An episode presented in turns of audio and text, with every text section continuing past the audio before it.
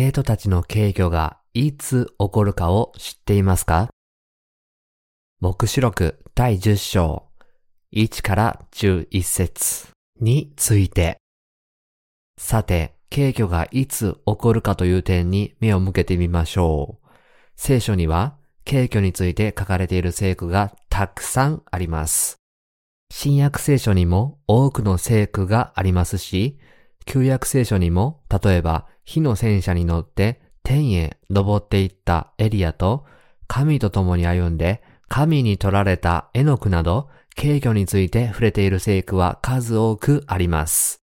このように聖書には多くの箇所で敬虚のことが書かれています。敬虚とは引き上げるという意味です。神の力によって神の民が天に引き上げられることを指します。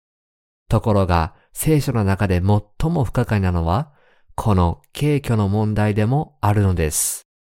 神はいつご自分の民を引き上げてくださるのでしょうか？この敬虚の時に関する質問は、キリスト教の中で最もよく聞かれる質問の一つです。テサロニケ人への手紙第1、第4章、14から17節に目を向けて、使徒パウロを通して神が語っておられることを見てみましょう。私たちはイエスが死んで復活されたことを信じています。それならば、神はまたそのようにイエスにあって眠った人々をイエスと一緒に連れて来られるはずです。私たちは主の御言葉の通りに言いますが、主が再び来られる時まで生き残っている私たちが死んでいる人々に優先するようなことは決してありません。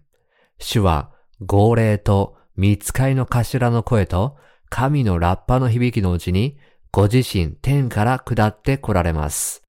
それからキリストにある死者がまずはじめに蘇り、次に生き残っている私たちがたちまち彼らと一緒に雲の中に一挙に引き上げられ、空中で主と会うのです。このようにして私たちはいつまでも主と共にいることになります。ユダの手紙第一章14節では、神はまた、アダムから七代目のエノクも彼らについて予言してこう言っています。見よ、主は千万の生徒を引き連れて来られる、とも語っておられます。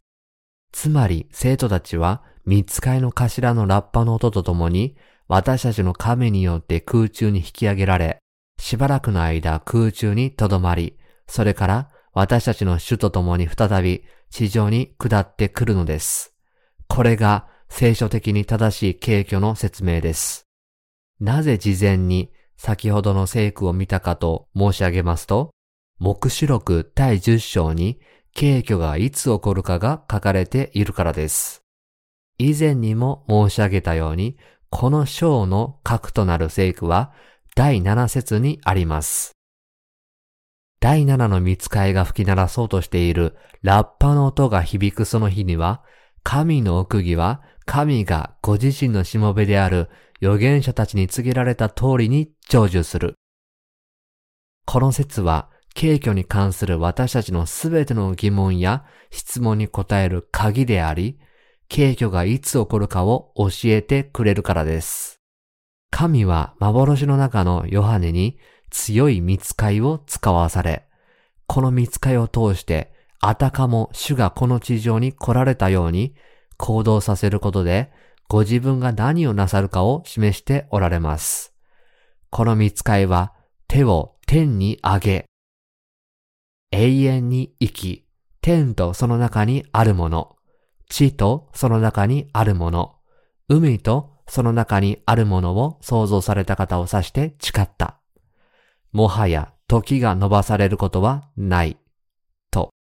もはや時が伸ばされることはないというのは、もはやこれ以上遅らせる理由はないという意味です。時間がないということです。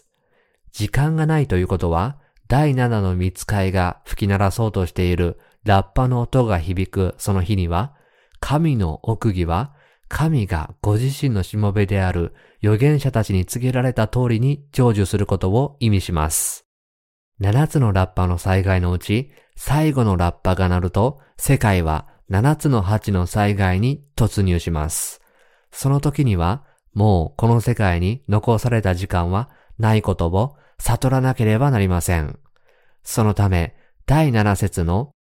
第7の見つかいが吹き鳴らそうとしているラッパの音が響くその日には、神の奥義は神がご自身のしもべである預言者たちに告げられた通りに成就するという神の御言葉は、敬虚の時を指しているのです。他の聖句では、パウロも、敬虚は見つかいの頭の声と、神のラッパの響きのうちに起こると述べました。これは、パウロが考えていたことであり、これこそ聖書の他のすべての敬虚に関する記述の出発点でもあります。第7の見つかいが吹き鳴らそうとしているラッパの音が響くその日には、神の奥義は神がご自身のしもべである預言者たちに告げられた通りに成就する。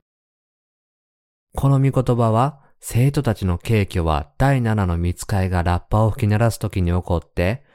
私たちを空中に引き上げると教えています。神のしもべが迷える魂に水と御霊の福音を広めたとき、誠の福音を受け入れた信者たちの心には、実際に精霊が下ってきて、彼らは実際に神の子供となりました。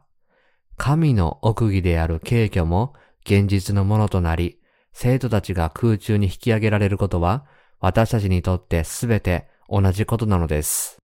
この後、神は最後の七つの八の災害を注いで、この世界を完全に破壊し、この地上に神の御国をもたらし、キリストと共に千年間支配し、そして私たちを永遠に生きる新しい天と新しい地に移してくださるのです。神はヨハネに来たるべき敬虚について告げた後、小さな巻物を食べて再び予言するように命じられました。神のしもべがこの終わりの日に生きる生徒たちに教えなければならない最も重要な教訓は、軽挙の出来事とその正確な時についてです。生徒たちはこれらの教訓を聖書的に正しい言葉で教えるべきです。また、水と御霊の福音を正確に述べ伝えなければなりません。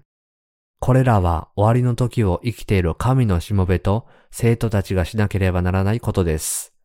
神はこのように生徒たちにこれらの働きを任せるとともに、ご自分の奥義を掲示なさいました。神はご自分の見業を遅らせることなく、必ず成就されるとおっしゃいます。時が来れば、神はすべてを現実に成就されるのです。第11章では、2本のオリーブの木、つまり2人の預言者が登場します。この2本のオリーブの木に象徴される神のしもべは、反キリストとの戦いで殺されますが、死者の中から蘇り、3日半のうちに軽挙されます。つまり神はこの反キリストの時代に生徒たちが殉教するときに軽挙が起こることを様々な機会に示しておられるのです。あらかじめ知っておかなければならないのは、生徒たちは大観難を生き抜き、7つのラッパの災害のうち、最初の6つの災害が過ぎ去るまで、この地上に留まるということです。そして神はこれらの7つのラッパの災害から生徒たちを守られるのです。つまり神は6番目の災害まで生徒たちを守られますが、反キリストは神との最後の戦いに臨み、その圧政の頂点でついに生徒たちを殺害するのです。この時、生徒たちが受け入れる死は殉教です。彼らは信仰を守るために正しい死を迎えるので、私たちはこれを殉教と呼びます。ですから私たちはこの殉教の後に敬虚が起こることを信じ、またこの信仰を他の人に述べ伝えなければなりません。多くの人々は、敬虚が大観難の前に起こるのか、後に起こるのかについて、大いに混乱しています。昔の人々は、キリストは大観難の後に再臨し、生徒たちはこのイエスの再臨によって引き上げられると考えていました。しかし、最近ではほとんどのキリスト教徒が、景挙は大観難の前に起こると信じています。彼らは7つのラッパや7つの8の災害とは何の関係もなく、日常的な普通の立派な生活を送っている時に引き上げられると考えているのです。しかし、このような間違った教えに欺かれてはいけません。これらの人々は、軽挙の時についての知識と理解を大きく間違えています。終わりの時が近づくにつれ、彼らの経験さは緩み、信仰は消えていくでしょう。大観難の最中に軽挙が起こるというのは、皆さんをさらに経験にさせるために言っているのではありません。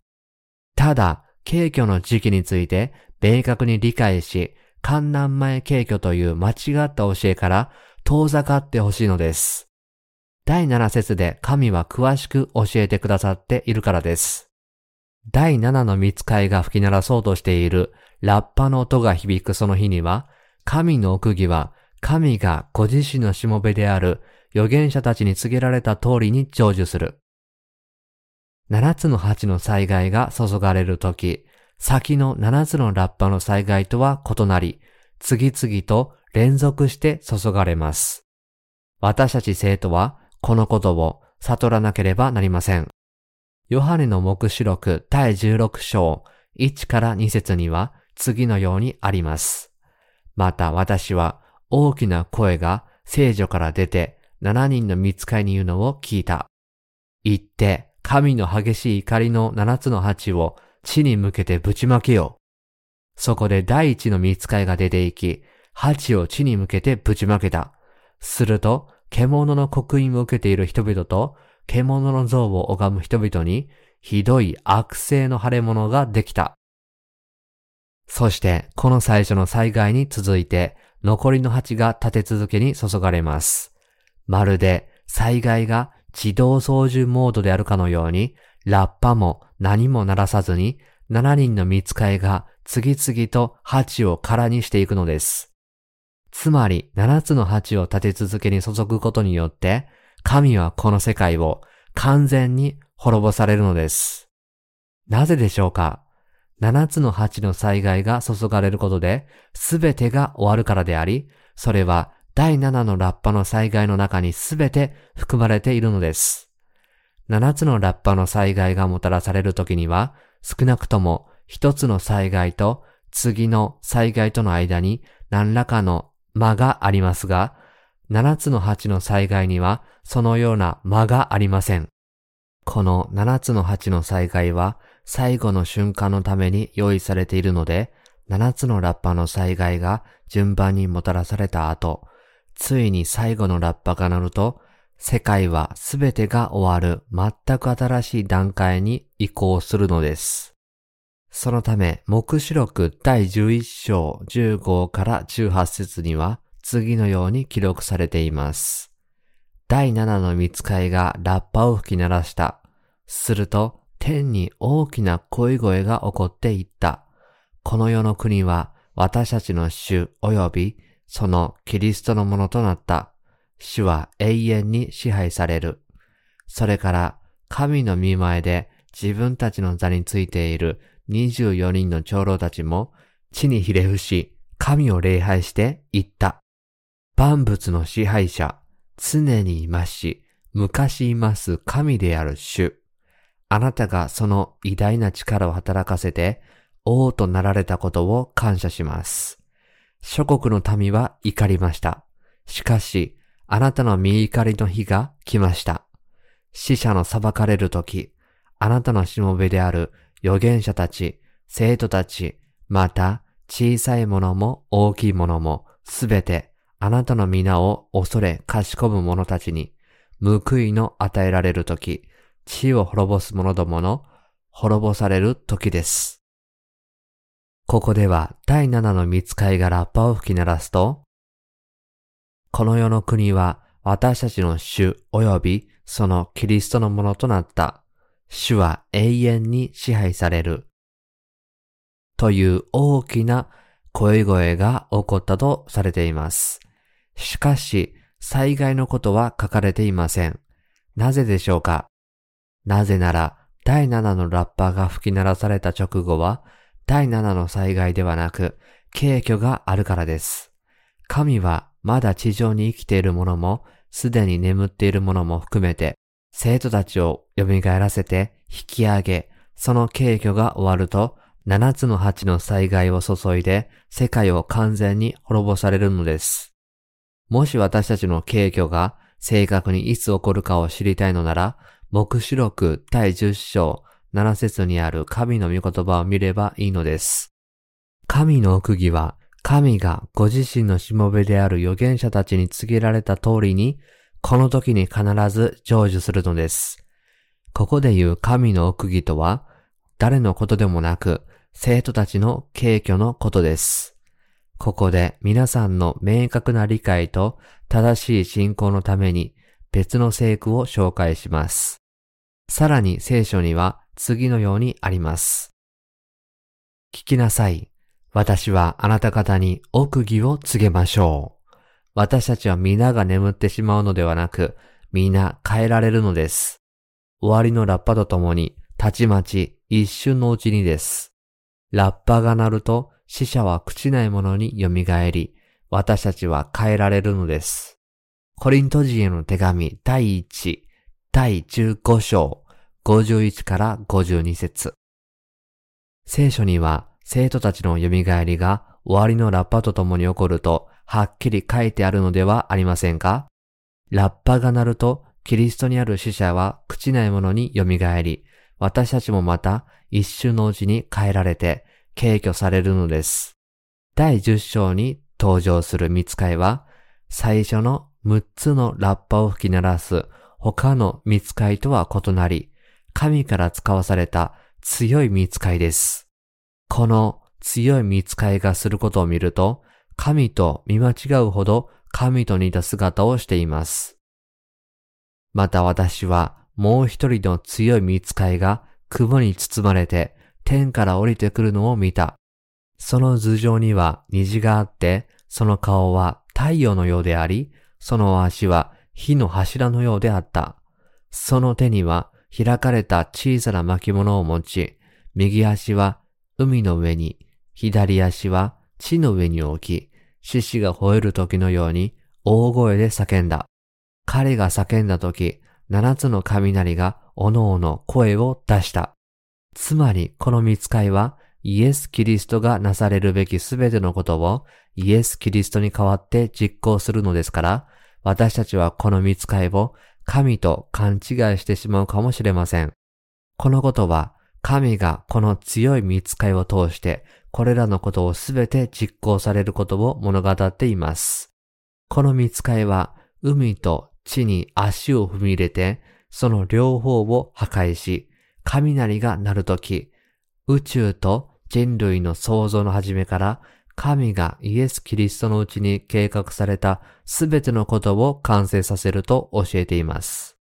七つのラッパの災害のうち、私たち生徒は最初の六つの災害を生き抜いて経験し、それまで福音を述べ伝え続けるのです。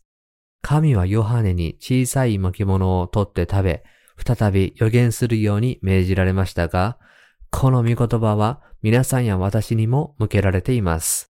つまり最後の日まで私たちは信仰を続けて生き続けなければならないのです。私たちの敬挙は第7のラッパが鳴る時に起こるので、この敬挙の真理を認識して信仰を堅持し、その日が来るまで御言葉を聞き、福音を述べ伝えなければなりません。第7のラッパが鳴るまでは、この災害の中で反キリストが活動し、生徒はこれによって殉教し、その後、間もなく軽挙されるのです。このようにイエスを信じる多くの人々の信仰が根底から揺さぶられ、活力を失っているこの時代においても、皆さんと私は信仰によって生きていかなければなりません。つまり、第7のラッパが鳴った後に、私たちが確かに軽挙されることを信じ、その信仰によって生きていかなければならないのです。私たちはやがて7つのラッパの災害を自分の目で見ることになるでしょう。第1から第6までの災害を自分の目で見て数えるのです。この後、私たち生徒は、殉教の時が来たと直感的に感じたら、実際にその通りに殉教することになるのです。これは、おとぎ話でも SF でもありません。また、自分の気まぐれで信じたり信じなかったりできるものでもありません。これは、皆さんや私に実際に起こることなのです。目視録第10章7節は、目視録の中で景挙を最も明確に示している説ですが、生徒たちの景挙は7つのラッパの音とともに起こり、世界は7つの8の災害で終わると書かれています。生徒たちを引き上げてから神は全世界を滅亡に導かれるのです。すべての生徒が軽挙されると彼らは空中で主を賛美します。しかし、この地上では7つの鉢の災害が注がれ、世界を完全に滅ぼし、この7つの鉢の災害が終わると、生徒たちは新しくされた地上に主と共に下ってきます。そしてこの地上にキリストの御国である千年王国が建設されるのです。現在のキリスト教徒は観覧前の景挙を唱えるのが主流であり、最近では千年王国など存在しないという無千年王国説まで主張している人もいます。では、千年王国は実在しないのでしょうか？現代ではそう信じている人が大勢います。韓国の有名な教会で牧師をしている人の中には、666の刻印から軽挙に至るまで、目視録に書かれていることは、すべて事実ではなく、象徴的なものに過ぎないと断言する人さえいます。かつて主が、人の子が来た時、果たして地上に信仰が見られるでしょうかルカの福音書第18章8節と問われたように、この終わりの時に誠の信仰者を見つけるのは確かに大変なことです。しかし、主は私たちの敬挙が本当に現実として起こると教えておられます。敬挙されるとき、私たちは空中で主にお会いし、主を褒めたたえ、主の世話になり、主に慰められ、主と共に再びこの地上に戻ってきます。千年王国に下ってきた私たちは、復活して変えられた体で、変えられた生活から変えられた祝福まで、すべてが新しくなった中で、新しい生活を送ることになります。そのような神から着せられた栄光の中で生きることになるのです。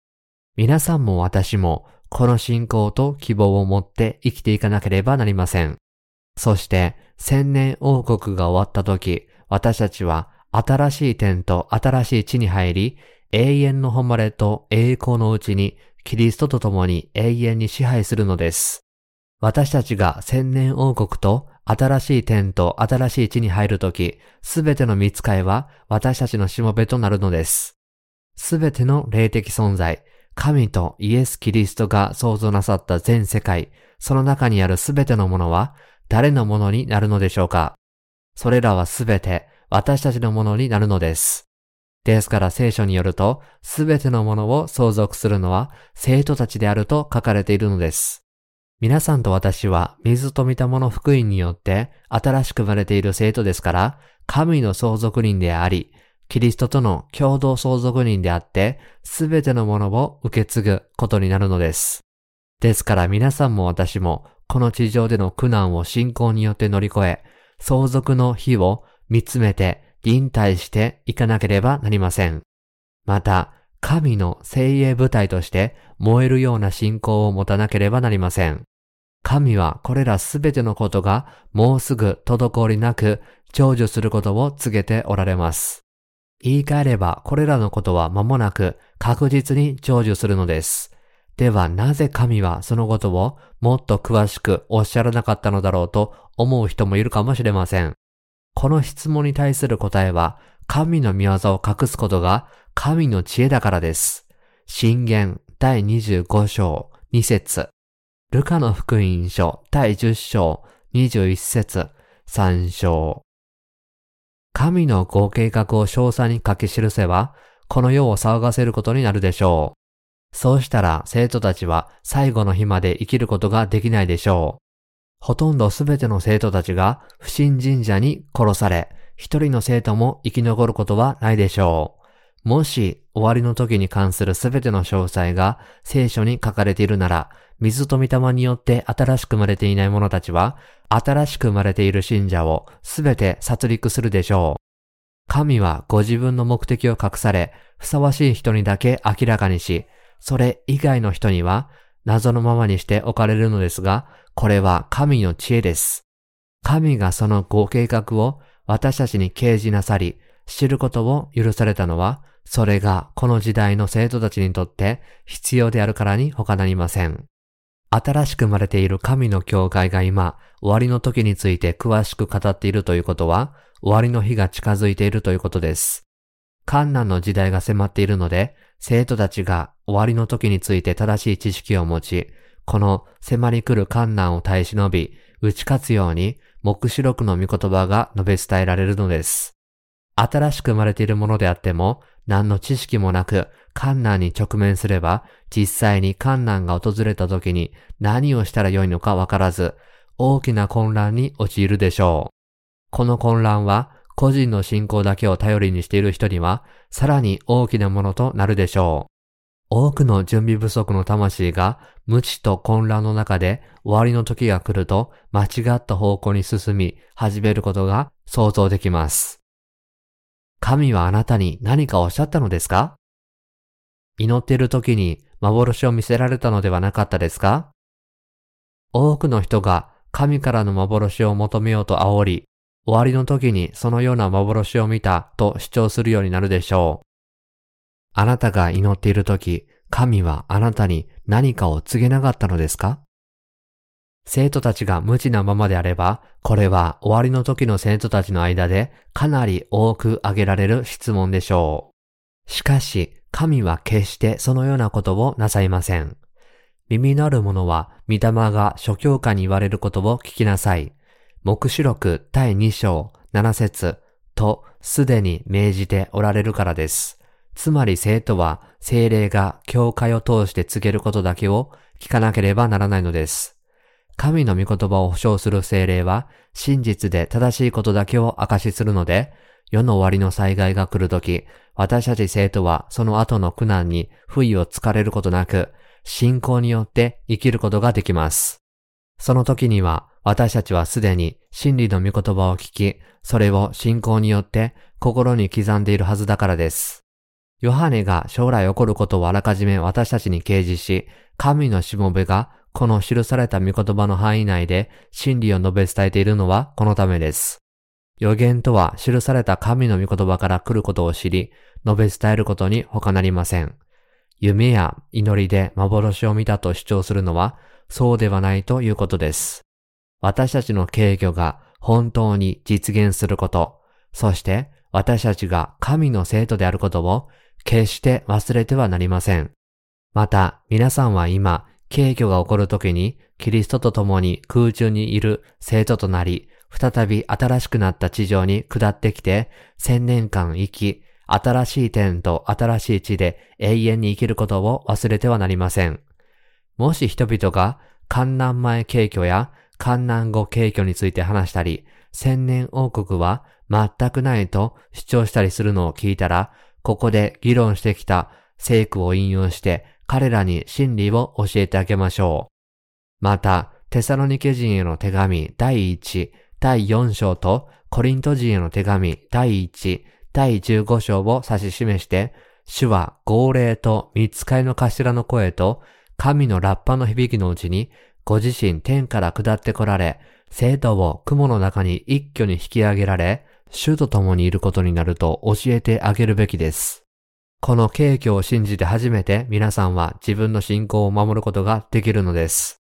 敬挙されるためには信仰による殉教と体の蘇りが必須です。敬挙は蘇りと同時に起こるので、私たちは復活するとすぐに敬挙され、空中に引き上げられるのです。そのため、敬挙と復活は同じなのです。第一の復活に預かるということは、千年王国で主と共に生きるということです。敬挙されることも、この地上で千年間、主と共に生きることを意味します。ではなぜ私たちは敬挙されるのでしょうか？神は七つの八の災害を注いで、この地上のすべてを滅ぼされるので、すなわちこの週末の災害からご自分の子供たちを救い出されるために、生徒たちをあらかじめ敬挙なさるのです。生徒たちを罪人から引き離し、それぞれの行き先をお示しになるために、生徒たちを敬挙されるのです。そうなると私たちは敬虚、蘇り、殉教といったこれらすべてのことを信じなければなりません。水と見たもの福音はある人には詳細に掲示されますが、ある人には完全に隠された秘密のままです。同様に、生徒たちの殉教、蘇り、敬虚、千年王国と新しい天と新しい地を支配することも、すべて神の秘密です。新しく生まれているものにだけ、神はこれらの秘密を掲示なさり、お示しになります。そして、これらの秘密を信じさせることによって、終わりの時を生き抜き、敬虚と天の御国への希望を持って、あらゆる苦難に打ち勝つことができるようにされるのです。皆さんも私もこのような信仰を持たなければなりません。このような信仰がなければ、すなわち私たちが敬虚されること、新しい天と新しい地に住むこと、私たちが反キリストに殺されても、主が私たちを死者の中から蘇らせ、空中に留まらせ、この地上に戻して千年間主と共に支配することを信じることなしに、この最後の時代の困難で気のめいる生活を耐え抜くことはできないでしょう。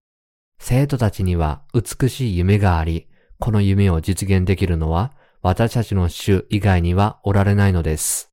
この希望がなければ、私たちはこの憂鬱な世の中で悲しみと苦しみの中にしか生きられないでしょう。パウロはテモテに自分に託された美しいものを守りなさいと言いました。この福音は美しいものです。私たちの殉教、蘇り、敬虚もそうですし、千年王国と新しい天と新しい地に住むこともそうです。これらはすべて良いものであり、美しいものです。これらは生徒たちだけのものであり、すべて実現可能な信仰と希望であって、幻想や想像ではありません。これらは主によって与えられた私たちの希望と信仰なのです。これらに対する信仰を持って私たちは千年王国と新しい天と新しい地がもたらされる日を待ち望みながら、この時代を生きていかなければなりません。敬挙されるのは他でもない皆さんと私です。私たちは信仰によって生きなければなりません。そして、敬挙されて主の前に立ち、千年王国と新しい天と新しい地に君臨する日を待ち望まなければならないのです。神は来るべき方が間もなく来られることを教えておられます。大観難の7年間の前半に来る災害はかなり穏やかで短期間で終わります。もし大観難の7年間ずっと災害が続くとしたら、誰もそれに耐えることはできないでしょう。前半の災害は短く、最後の週末に近づくにつれ、見るべきものが多くなります。第7のラッパの災害が起こるとき、それは壮絶な規模に達するでしょう。サタンは生徒たちの信仰を揺るがそうとするとき、何人かの教会の指導者を殺して見せしめにするでしょう。サタンは、神を否定するならお前の命を助けてやると言うかもしれません。たとえ世の中が好転しても、サタンの申し出には二の足を踏むでしょう。では、主が七つの八の災害を注がれ、その災害がもたらす苦しみもすべて経験することをよく知っているのに、まともな心を持つ者が主を否定するでしょうか世の終わりを知っている生徒たちは主を否定することも信仰を裏切ることもありません。また、私たちの心には精霊がおられるので、精霊が勇気を与えてくださいます。終わりの時には神のすべてのご計画が速やかに成就されるので、退屈することはありません。短期間の災害が終わると、蘇りがあり、その後に景挙があり、私たちは空中に引き上げられるのです。肉体が霊的な体に変えられ、主を賛美している姿を想像してみてください。神の御国では、この地上では経験したことのないような美しく優雅な別世界を享受することができるのです。霊的な体は時間と空間の制約を受けないので、私たちはどこにでも行きたいところに行ける不思議で驚異的な世界に住むことになるのです。このような素晴らしい祝福を与えてくださった神に心から感謝します。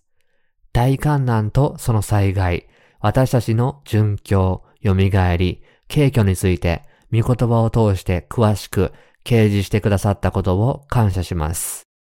そして、私たちの心がいつもこの最後の時代を知り、それを信じることによって生きることができるように、心よりお祈りいたします。